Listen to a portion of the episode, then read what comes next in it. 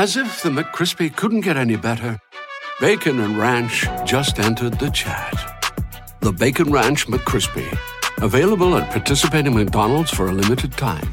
Ba-da-ba-ba-ba. Progressive presents Adjusting to the Suburbs. You used to associate crickets with silence. But since you bought a house in the suburbs, you know crickets hate silence. If any other creature realized rubbing its legs together made a piercing, high pitched noise, they might think, maybe I won't do that. Constantly, all night long. Luckily, you can save with Progressive by bundling your home and auto. Now that's something to make noise about. Just not constantly. Progressive Casualty Insurance Company coverage provided in service by affiliates and third party insurers.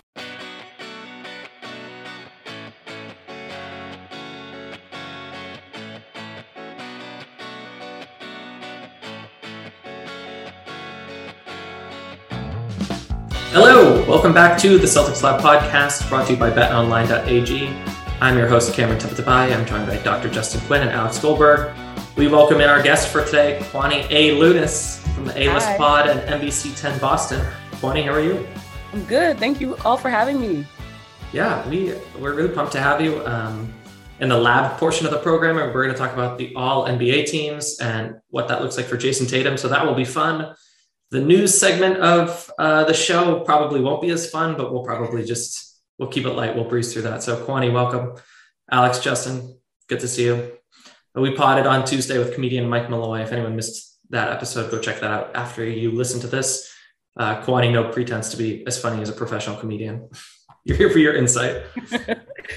so we talked about the Toronto game, although we'll have to revisit it for off the court reasons in a second. But since we last had an episode of the podcast, the Celtics came up short against the Miami Heat.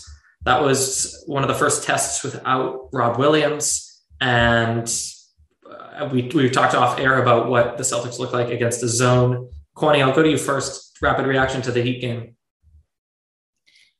I think all of us can agree they started off very strong. It was one of those games where on the A List podcast, actually, Jer- uh, Gary said that this was a game where he thought Miami had more to prove because when you look at the way the Eastern Conference is playing out right now, that's the one team where everyone was like, "Oh, are they really that good?" Like you're scared of the Bucks, you're scared of Brooklyn, Philly, but mm-hmm. Miami was like on the edge. But I think this was a game where they obviously proved that they are the dominant team right now, especially cutting off a strong run from the Celtics team where everyone was surprised by how well that they were doing. So overall, I, th- I do think the Celtics had a decent game. Obviously, they just fell apart in the fourth quarter, but this was maybe the wake up call that I think they needed as they enter the playoffs to just realize what defensive holes they have and regroup before they get to the playoffs.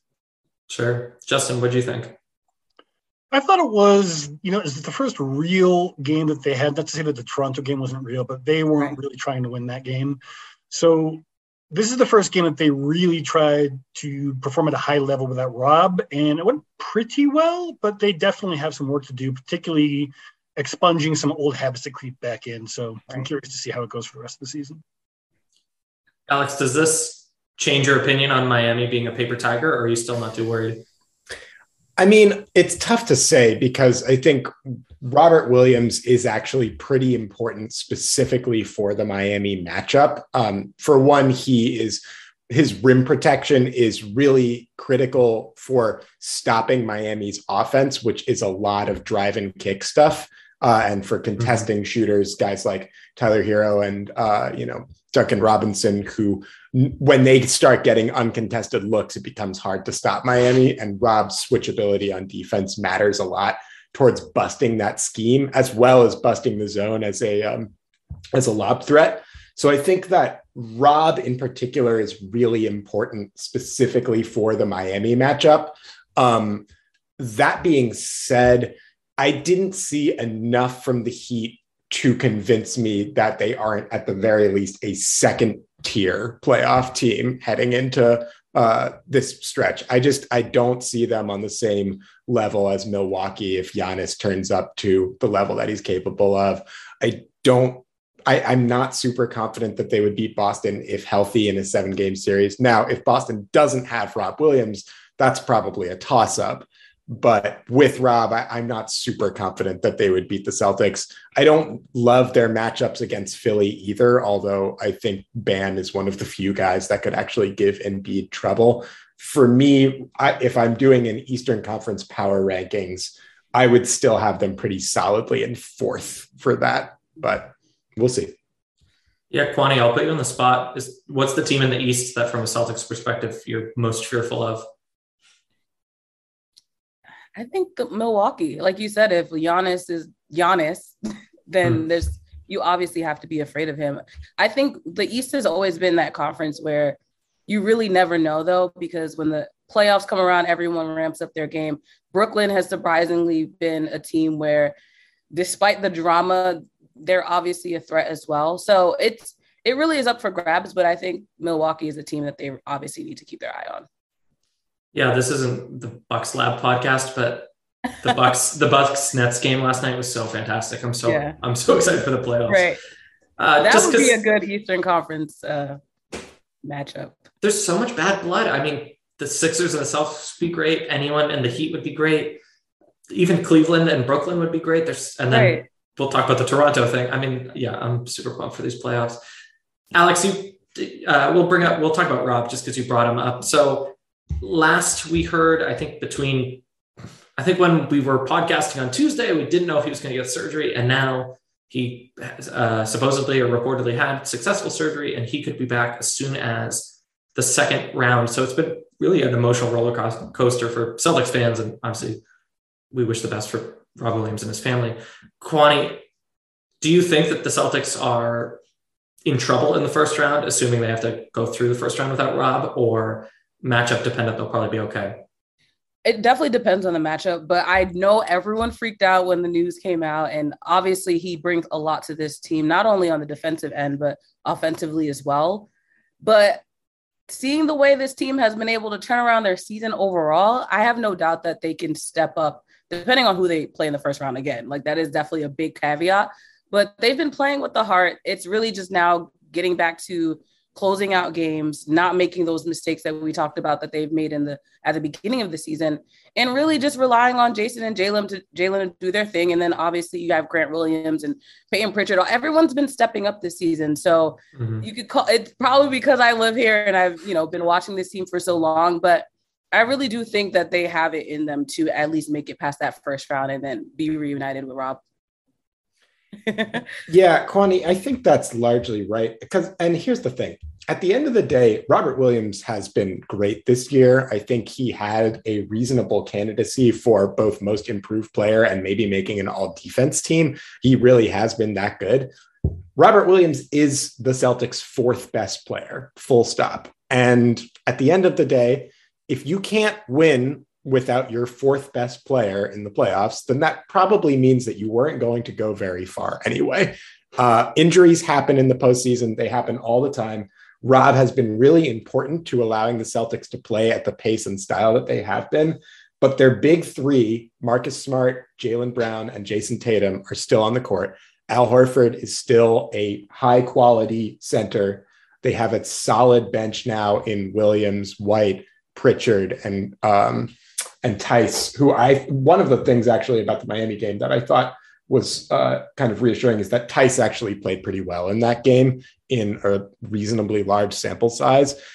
If you can't beat Cleveland, if you can't beat Chicago, if you can't beat Toronto in round one, then that probably says something about where your team was actually headed in the first place to begin with. So, all right, Alex said the secret word. He said Toronto. So let's let's do it. Um, our aim here is just to recap what we think we know about this vaccine kerfuffle. It's 4:15 on Friday. This is not an April Fool's thing. We're we're just gonna breeze through this. We did a great April Fool's prank on Celtics Lab Twitter. Check that out. But this is the real deal. Check that out. so let me. Uh, this will be boring for anyone who's been following along. But first of all, I'd I'd recommend Justin over at Celtics Wire has really recapped this nicely um, with some updates to come, I'm sure. Unfortunately for Justin, let me just let me just break it down real quick. And if people want to editorialize, they can. If not, we did our due diligence. So this started uh, with the Celtics visiting Toronto and their four marquee players, Smart, Brown, Tatum, and Horford, did not travel with the team. Uh, Horford was at a family event, we think, right? He was at Anna's wedding. Did that happen yet? I'm not entirely. Oh, maybe it was just per- it was personal reasons. Sorry. Uh, congrats in advance, Anna. Um, Smart was out with uh, some sort of injury, and then Jaylen and Jayson both had knee fake tendonitis or something. So they didn't go to Canada. And Tim Bontemps of ESPN, as well, he might ask Udoka about health and availability. And in a story about Rob Williams, also made mention of the fact that when asked, the Celtics uh, did not want to comment on the team's vaccination status, which through several different podcast appearances, Bontemps has uh, doubled and tripled down on, and ESPN seems to stand by that reporting that the team was asked and they chose not to comment. Since then, Al Horford offered that he would be ready to play wherever, although unfortunately he did not use the word vaccine. So there's, I guess, a, a hint of lack of clarity there. It's been previously reported by Mass Live that both Brown and Horford are vaccinated. Smart and Tatum re- self-reported or it has been reported are vaccinated. So we have reason to believe that all of the marquee players that didn't play in Toronto are vaccinated if previous reporting and self-reporting is to be believed. It is unclear uh, if other members of the Celtics who have joined more recently, especially since January 15th, when Canadian regulations changed, if they are or are not vaccinated. The Celtics have had a long-standing policy of not commenting on it. And this morning, Brad Stevens and Ime Udoka on radio really sidestepped the, the statement pretty loudly. In fact, it wasn't really a, a clever sidestep. It was, I'm not going to comment kind of sidestep. So that's where we're at, that there is a cloud of confusion, that there's previous reporting that suggests the best Celtics players with respect to the bench are indeed vaccinated, but it is not 100% clear if that reporting holds up, or if we're really worried about another player, or if the Celtics are feeling emboldened by this stance of we're not talking about it, even if they are 100% vaccinated. So there's a lot of different permutations out there. We haven't done the bulk of the reporting. I'll just open it up if anyone either wants to clarify something I said or make a comment. Yeah, Justin. Just a couple of things. Um, it has been their policy. I don't know if it's a good one. Uh, the 76ers are also taking the same uh, basic stance that they're not going to comment on it. I respect it. I think there is an important line that you need to draw at some point regarding, you know, medical information that is not directly related to performance. Availability, sure, we can comment on that. We can work around it as we tried to do with Brad Stevens today, as, as the media, speaking as a media, not myself. Um, so I do think that there are some limits there, but as has been pointed out by many people, you should be proud of being vaccinated. You should be very open to discussing it. You should be ready to talk about it. You should even volunteer it. Just an idea to make this story go away if anyone's listening. Yeah, yeah I, I oh sure, Kwani, go. No, yeah, I agree with Justin to that extent too. I think it ended up becoming a circus um, when it came to the media coverage of whether or not people were vaccinated. And I, I understand why people don't want to talk about it, but I do think it's going to be something that continues to come up, especially if they do end up matching up with Toronto and then the regulations have it that a player gets exposed for not being available for that specific matchup. So it's a tricky situation. Obviously, this whole the past two years have just been a lot of Twitter arguments and people that disagree, but overall it's it's something that they can't avoid. So I think, like you said, they should probably just get in front of it if they can. Yeah, I I can't believe I'm saying this. I I respect that Kyrie is as open as he is, or that previously Beal right. or Wiggins fought out loud. But that's just me. I disagree with a lot of how that has played out, but the this is my stance. Mm-hmm. Uh, there's there's something to that, although that stance, in my opinion, is not the correct one at all. Um, Especially knowing he was going to get demonized all over the internet. Sure. There's a difference between, ad, like, I won't even necessarily say advocating, but framing yourself as a hero for, yeah, that got out for, of hand. for that versus, say, Josh Richardson, who, when asked about it, was like, no comment, just yeah, whatever. We all knew what was going on. That's why he was asked, but. Mm-hmm. Sure. Actually, and we should stop talking about vaccines. I think Kent Bazemore early in the season said, I'm not vaccinated. I talked to my teammates. This is the choice that I've made. I thought that that was really commendable. So never mind the Kyrie praise. I'll swing that to Kent Bazemore. Yeah. Anyways, I guess I'll close by saying uh, for Celtics fans, just do your homework. Justin wrote this really nice piece and I tweeted it out and someone asked a question that was answered in like the first paragraph of the article. Um, so don't don't read headlines because there's a lot of depth to this. And if you seek to understand, people are trying to figure it out for you. So anyways, on that happy note, let's talk about our friends at betonline.ag. After months of playing, college basketball has determined the top teams. The final four, I believe, is played this weekend and the national championship is right around the corner. Looking to wager on these games? Head over to the betonline.ag website or use your mobile device to sign up today and receive your 50% welcome bonus on your first deposit. Just use our promo code CLNS50 to get started. BetOnline remains your number one spot for all your updated odds and information, along with player props and great contests all year long. Don't forget that includes live betting and your favorite Vegas casino and poker games. It's super easy to get started, so join today. Learn why everyone is saying Bet Online is the fastest and easiest way to wager on all the popular sports and games you love. Bet Online, where the game starts. And uh, just one other thing to add to that, Cameron, according to the latest odds released on, released on betonline.ag, uh, none other than stalwart defensive backcourt member Marcus Smart is now the outright leader for Defensive Player of the Year on betonline.ag, as well as numerous other services. So if you are feeling like Marcus Smart is a lock to win Defensive Player of the Year, BetOnline AG has got you covered. And our friend Tim Bontemps had a really nice piece with Marcus about his candidacy. I would swing people to that after they're done with this. Speaking of hardware, Kwani, you're here to help us sort out all NBA teams. And that's specifically important to the Boston Celtics because Mr. Jayson Tatum is he's probably in line to make an all NBA team. But it's a tricky calculus, which uh, we can kind of set the table uh, around that in a second. But basically, what we're going to do is Justin, Alex, and I are going to give you our first team, our second team, and our third team, give you our elevator pitches. And you'll have to decide what you agree with, what you don't.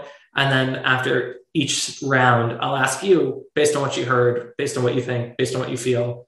What is what's your first team? What's your second team? What's your third team? Okay. I so, like so basically, we we argued all week and the DMs, and you're here to play Judge Judy for us. Um, a couple things of note that it's been reported from the Athletics, uh, Chris Kirschner, that Jayson Tatum will in fact be eligible at the guard and forward position. The same can be said of LeBron James, Luka, and DeMar DeRozan. And Embiid and Jokic are both forwards and centers. So there is uh, positional flexibility here. Whether or not that should be the case, we can discuss. But that's uh, a nature of the beast. And yeah, actually, Justin, I know that you and I disagree on this. You want to do that real quick?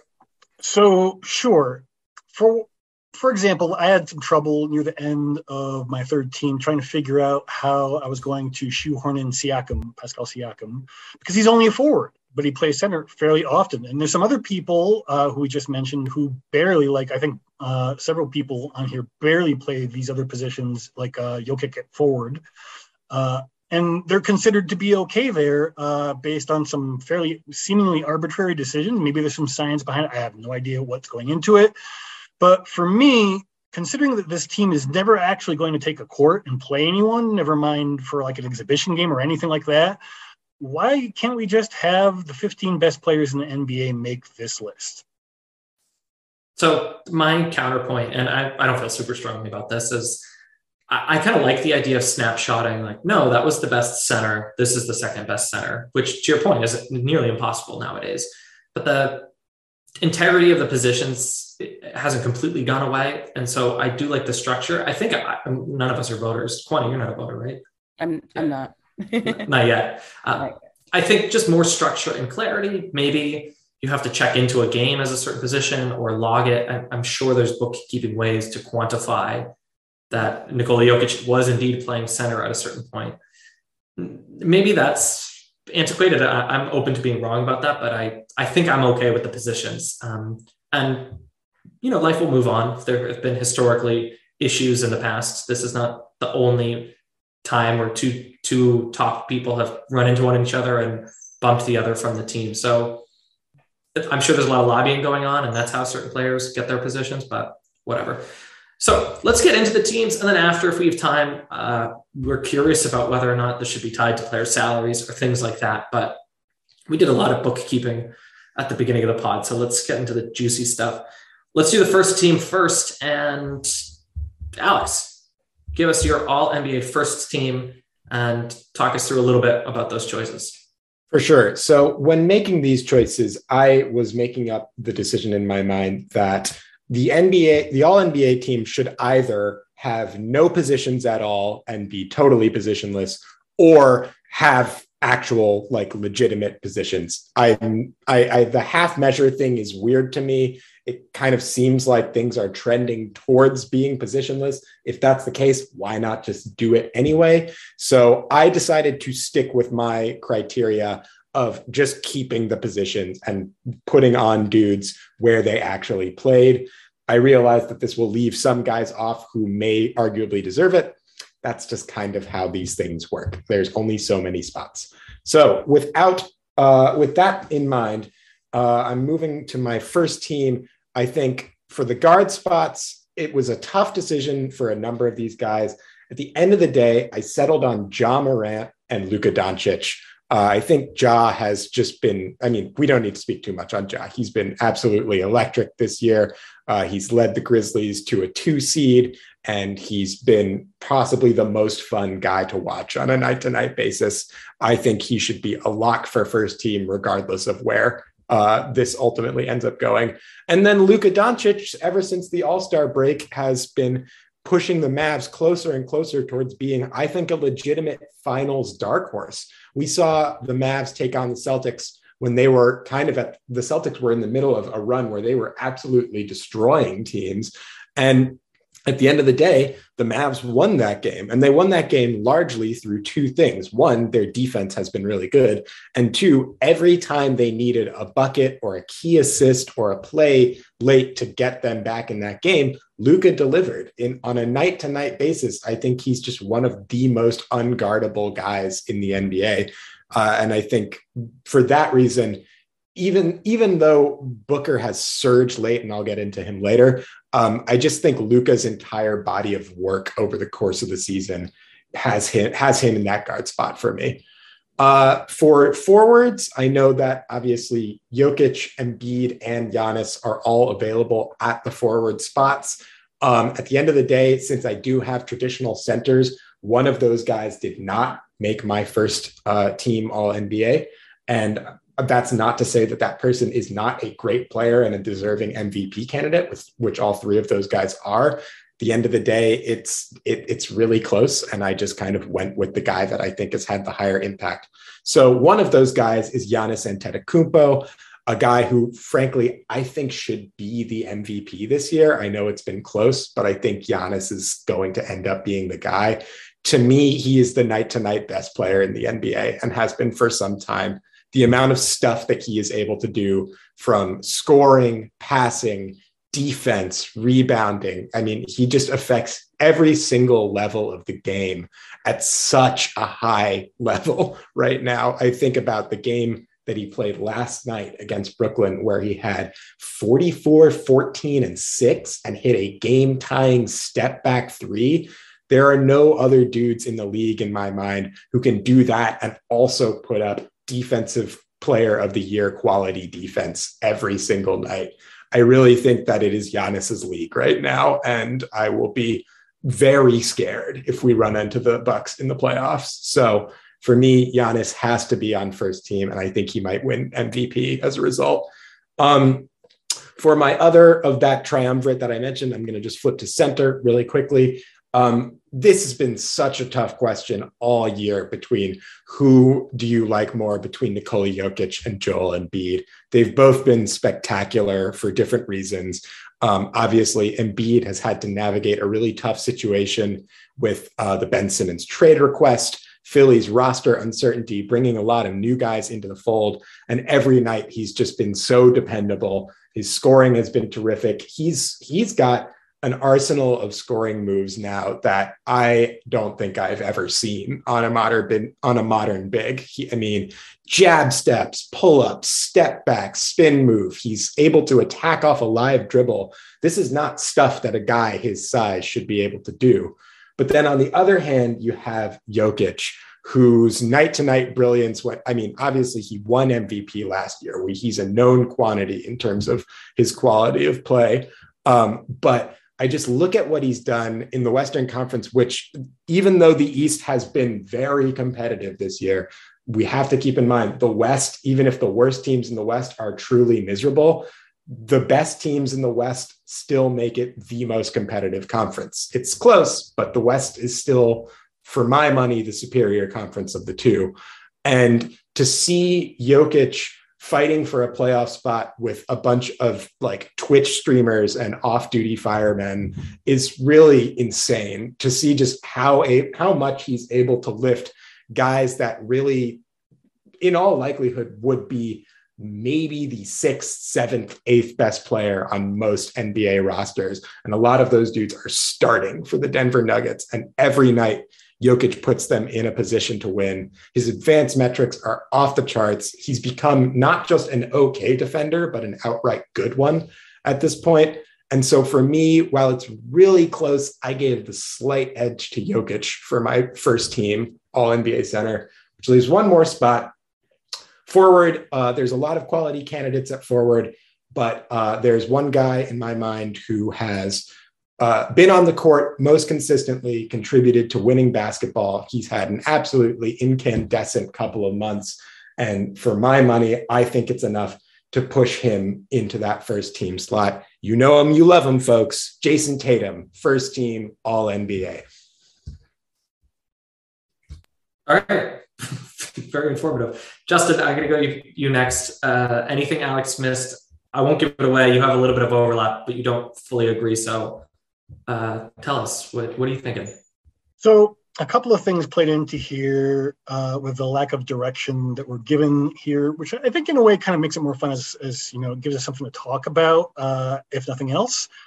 So for one thing, uh, as a now former educator, I'm no longer teaching, uh, availability, it's important, right? So anyone who missed more than 10 games, it's that's you know a significant portion of the season. So I kept track of that. I went through all of that.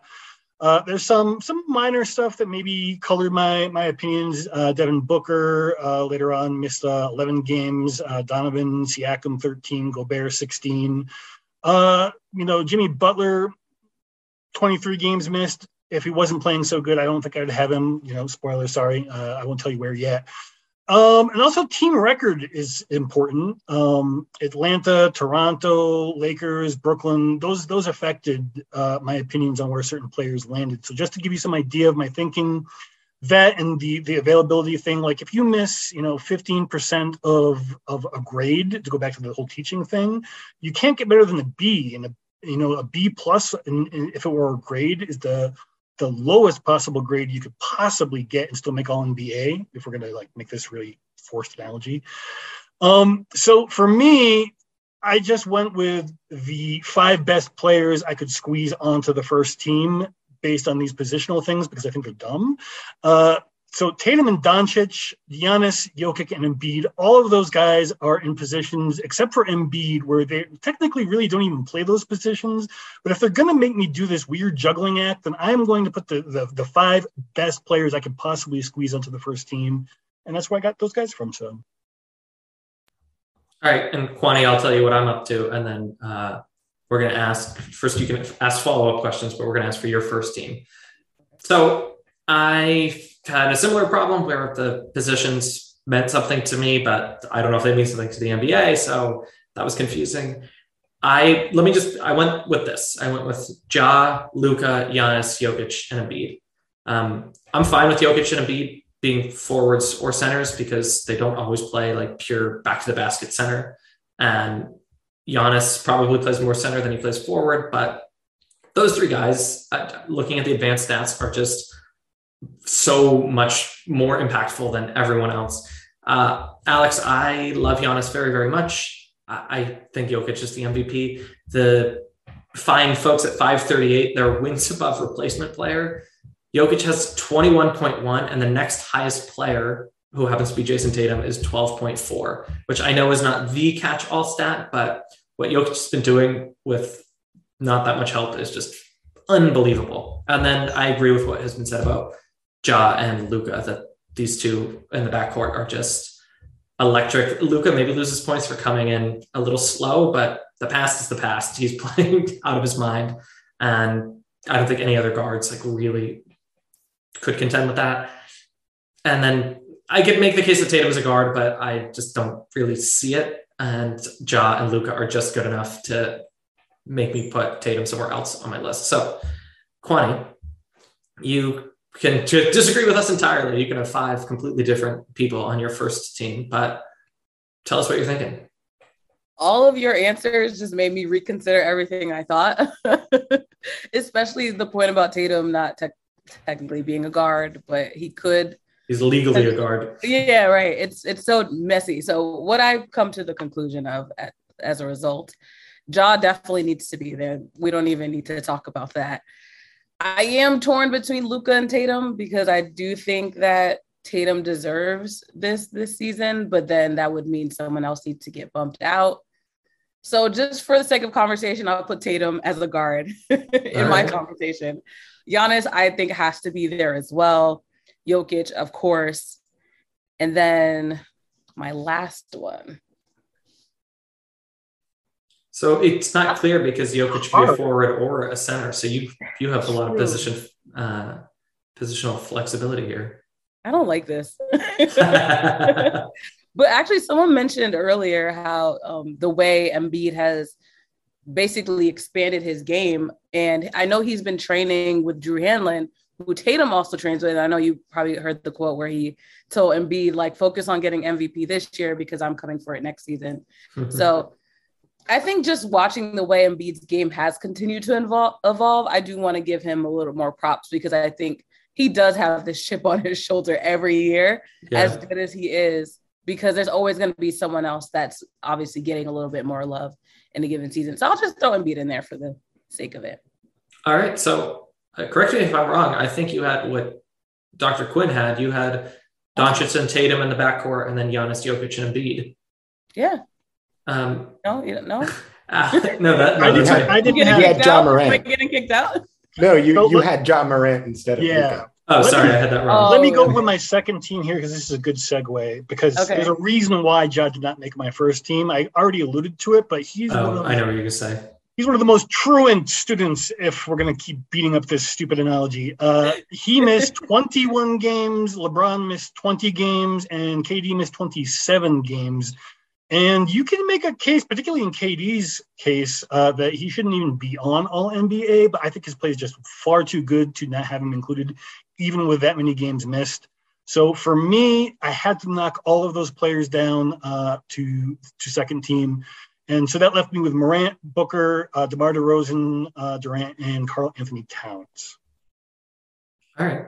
So I cover my tracks. Kwani had Ja, uh, Tatum, and then the big three from the MVP race. So, Dr. Quinn, for your second team, you have Ja, Booker, DeMar, Durant, and Cat. All right, cool. I'm going to go next. And then Alex, you can go, and then we'll shuffle the deck one more time. So, my second team, I have Steph Curry. I do think that the games missed is a thing. I don't know the number off the top of my head, but there was a stretch this season where he was the best player perhaps in the game other than Jokic. And I'm, I'm going to get to this point in a second. There's a little bit of politics here that I'm kind of okay with. So, as the elder statesman, I'm cool with giving it to Steph. Uh, I'm going to give it to Devin Booker in the backcourt as well. So, I've got Steph and Book in the backcourt. Booker is playing like a man possessed, especially when CP3 went down, didn't miss a beat. I I don't know that he's the world's best defender, but in terms of offensive players, really in rarefied air.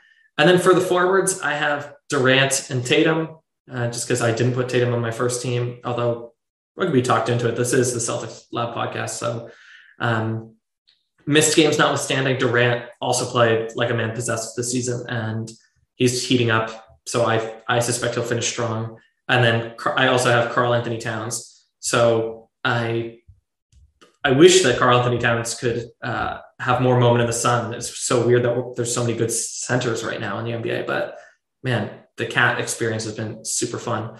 Um, one last thing I'll say, and this is going to be so unpopular. I would be willing to switch LeBron for Tatum. Uh, I know that you're not. it's not supposed to be a legacy award. I know it's supposed to be a, a seasonal award, and I know that he hasn't played nearly as many games, and the advanced numbers tell a very different story. But LeBron has just had a really spectacular season, even if it's empty calories. It's been so fun and entertaining. And those numbers, if he gets to number most games played or enough games played, those numbers that he's putting up at age like a gajillion is fantastic. So if it came out that LeBron beat Tatum for second team, I think I would support that, which is so unpopular and, and lame, but that's what I, that's what I'm going with. So I'm going with Steph, Book, Durant, Tatum with an asterisk, Towns. Alex.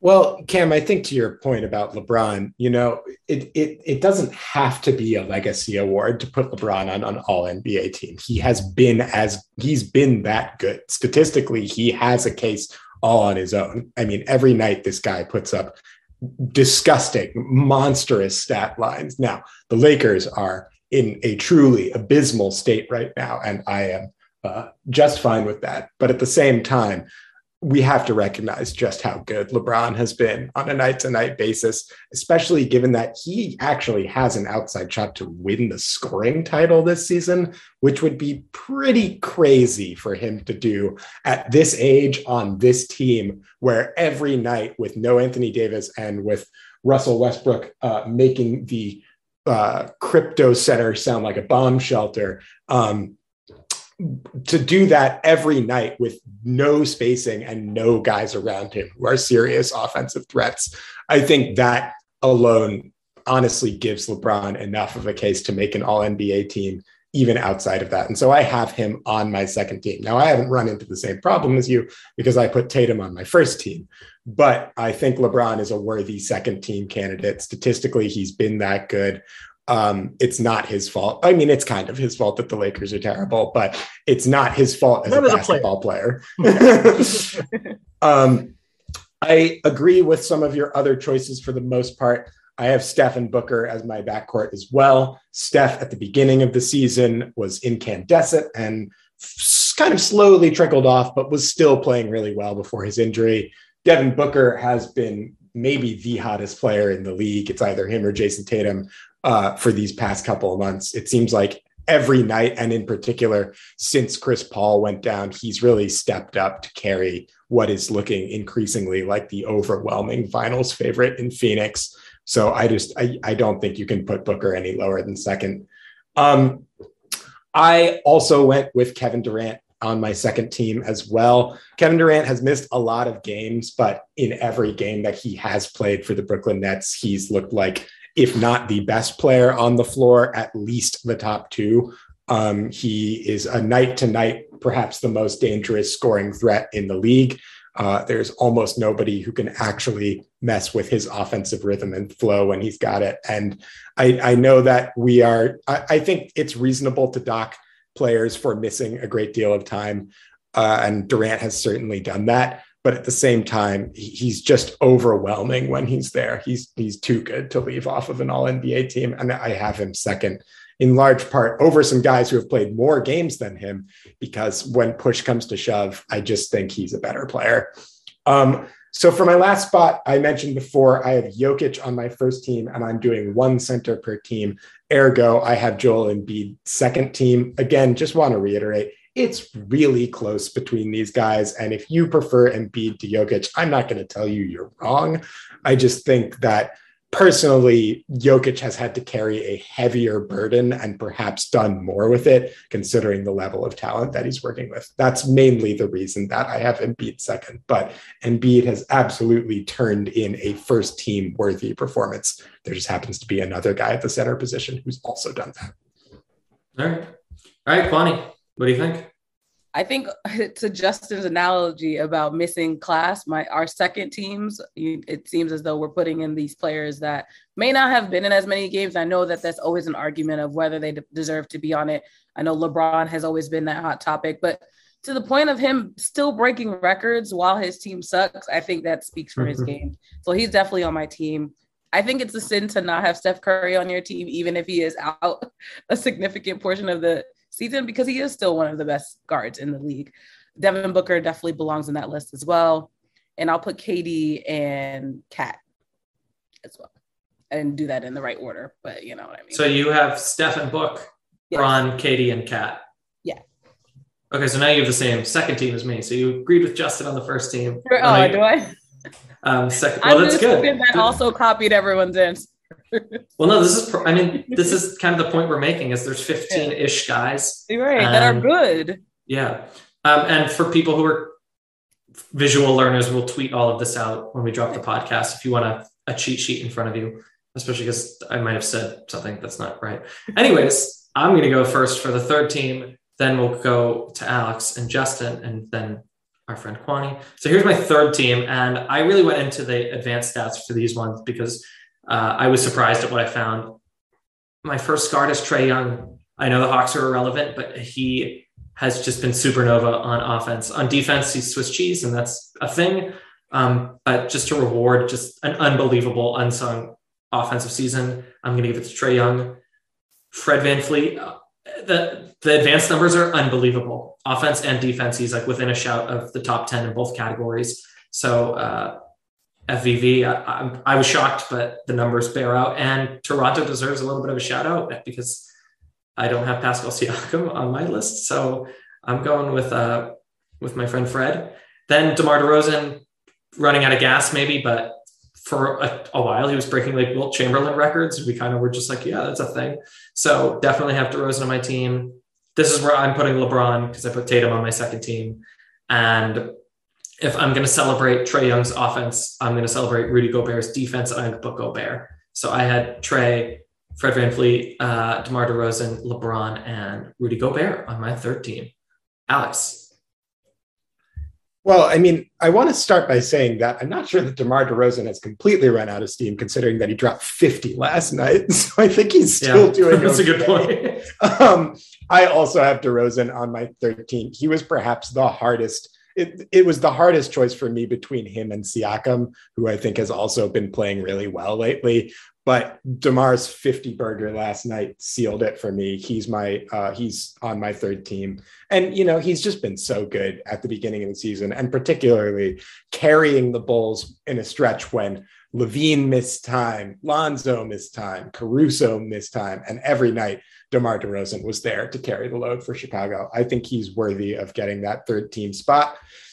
Um, my other forward spot goes to Jimmy Butler, who has also missed some time and, in particular, has been really bricky as of late. Um, but Jimmy, at the beginning of the season, was mounting a borderline MVP campaign on a night to night basis. Um, he brings it on both ends of the court. And, you know, as, as bad as the shooting has been, if, as we saw against the Celtics the other night, Jimmy Butler can still get a bucket when he needs to get a bucket. Um, he's really strong. He's a good driver. He has good instincts as a player. And I just, I hate playing against him so much. So I had to put him on my third, uh, my third team. Um, for the guard spots, this was also really tough. Uh, I went through a number of candidates. Um, Trae Young, I think, has a great case. I ultimately did not put him on in part because uh, his defense is really quite bad. And I, I just think it's hard for me to overlook that. So I went with a guy who has missed a lot of time, but when he was on the floor, he was running the absolute most dominant offense in the league. Uh, that's Chris Paul.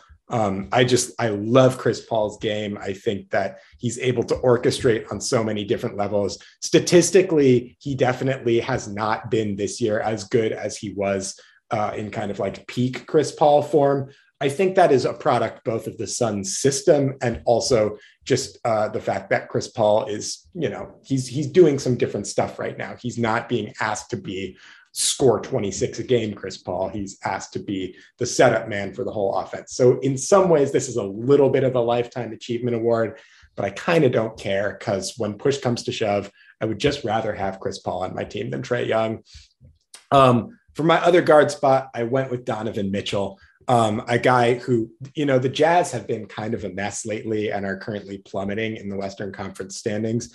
There's some real tension in that locker room, and I am a little worried about them as a playoff team. But I think on a night to night basis, Mitchell has been a killer. I don't think he's been the problem for Utah offensively. He drives everything that they do. Anytime that they need a bucket, Mitchell is the guy that they go to. Um, he is a real threat uh, against any backcourt in the league. I mean, he. I know that we crushed the Jazz a couple weeks ago, but at the beginning of the year, Donovan Mitchell absolutely torched the Celtics backcourt, and that left an impression on me. So I have Mitchell at that spot. And then for my last spot, uh, I as as the world's most preeminent Rudy Gobert hater, I couldn't, in good conscience, put him on my All NBA team. So I went with Karl-Anthony Towns, who I think has a legitimate claim when he says he is the best offensive big man in the league currently. I think we have to take him at his word there. The fact that the Timberwolves are in a position to not only make the playoffs, but I think be a kind of tough out um, and that's largely because of just how good Towns has been offensively. And to his credit, he hasn't been the worst defender this year either. I think he's been fine. He hasn't been great, but the kind of much maligned aspect of Towns' game, which is that he's not a great defense. Uh, defensive player. I think Chris Finch has found that you can use Towns in some situations defensively to be solid. And for me, that's enough to put him over the guy who is mostly known for screen assists on the offensive ends. Right. And Dr. Quinn. I had Mitchell on for the same reasons as you, Alex. Uh, I did not have room for Curry. He got bumped. Uh, I think there's there's an arguable case where you could probably talk me into flip flopping back to Curry. Uh, Butler and LeBron made third team for the reasons we've already discussed in terms of truancy. Uh, and then besides that, Pascal Siakam, I felt that he had somebody from Toronto needed to make it on on here for me, so I went with him. He's having a great season, and you know I actually am pretty into Gobert's defense as well. Maybe I should you know flip it and have Curry on there since I already have another member of the Jazz on there, and they have not been so great lately. But I, I do believe in Gobert's defense we can talk about postseason viability and whether or not he can be played off the floor in certain matchups, but this is a regular season award, and he's been great this season. All right, fantastic. Kwani, take it home. Give us your third team, please. All right, so I have CP3 as well. I'm conflicted between Jimmy Butler and Donovan Mitchell. So I need a, I need a tiebreaker there. DeRozan, I like how Bam has been playing. I don't know if it's technically third NBA style, but I, I put him up there. And I, am not a Gobert hater as much anymore either. So I put him on S5. But I, I am conflicted between Mitchell and Butler. I think if I want to do representation wise and I already have Miami, then I could just give it to Mitchell. Wait, so you have you have Bam and Gobert. Oh, you're right. You're right. No, I think that I think that plays. I think well, Bam is a yeah, forward Bam, center. Yeah. That's I don't know. We'll that's have to call the, the league office. of the way that they decide they were. Yeah, that's a good point. Wow, I love that. I, Bam is great. I mean, kind of under the radar because I think he missed a lot of time, but yeah. And obviously, Jimmy gets more of the love because we see Jimmy do his thing on a regular. Right. All right. Uh, it's too much to recap. So again, I'll just we'll put it on Twitter and people can decide uh, for themselves. Decide for themselves. And the visual learners collectively. Yeah yeah, I mean, we're not going to make everyone happy. That's what this is for, right? Mm-hmm. So, uh, Kwani, we'll we'll let you go. This was fantastic. Next time, maybe in the off season, we could talk about whether or not people should get paid for Ooh, this yeah. kind of uh, stuff, this kind of rhetoric, because that's a good debate. I mean, life changing money is about to change hands because blog boys and girls are making decisions like this. So, mm-hmm. and Tatum went off about that, and I think he's right for that opinion because it is a lot of people that sometimes may not even watch all of the games on a regular basis. They may be in a specific region. And I, I remember talking to someone, they were saying there should be an obligation to watch or physically be in the building for a certain amount of games for yeah, each team before you even have the right to vote, which I agree because if you're only in Boston like me, and you mainly watch Tatum and Brown, how are you to fairly judge what LeBron's doing out west? So, right. And Tim Bontemps says that straw poll. It's not the pool of voters, but it's an approximate pool of voters. Five people did not have Jokic anywhere on their ballot. And what are they doing? What are so they? that's yeah. There's enough variance here that like maybe thirty million dollars should be up for grabs over Yeah. people who don't watch enough basketball. But again, maybe an off-season conversation. We won't want to take any more of your time. So, Kwani A list from the A list pod at NBC 10 Boston. Thanks so much. This was great. Thanks for having me again. This was really fun. I like talking to you guys. Yeah, come back anytime. This is cool. Thanks. Thanks everyone for listening, and we will catch you next week. Bye bye.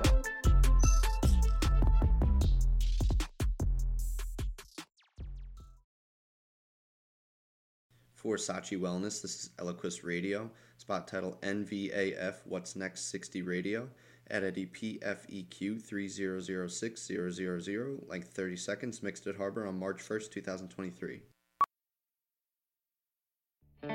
I can't wait for what's next, even with higher stroke risk due to atrial fibrillation, an irregular heartbeat not caused by a heart valve problem. Eliquis, the apixaban tablets, reduces stroke risk. It's the number one cardiologist prescribed blood thinner. Don't stop taking prescription Eliquis without talking to your doctor, as this may increase your risk of stroke. Eliquis can cause serious and, in rare cases, fatal bleeding. Don't take Eliquis if you have an artificial heart valve, abnormal bleeding, or have antiphospholipid syndrome. While taking, you may bruise more easily or take longer for bleeding to stop. A spinal injection while on Eliquis increases risk of blood clots, which may cause paralysis, the inability to move. Get medical help right away for unexpected bleeding or unusual bruising, or if you have tingling, numbness, or muscle weakness. It may increase your bleeding risk if you take medicines such as aspirin products, NSAIDs, SSRIs, SNRIs, and blood thinners. Tell your doctor about all planned medical or dental procedures. Learn more at eliquis.com or call 1 855 Eliquis.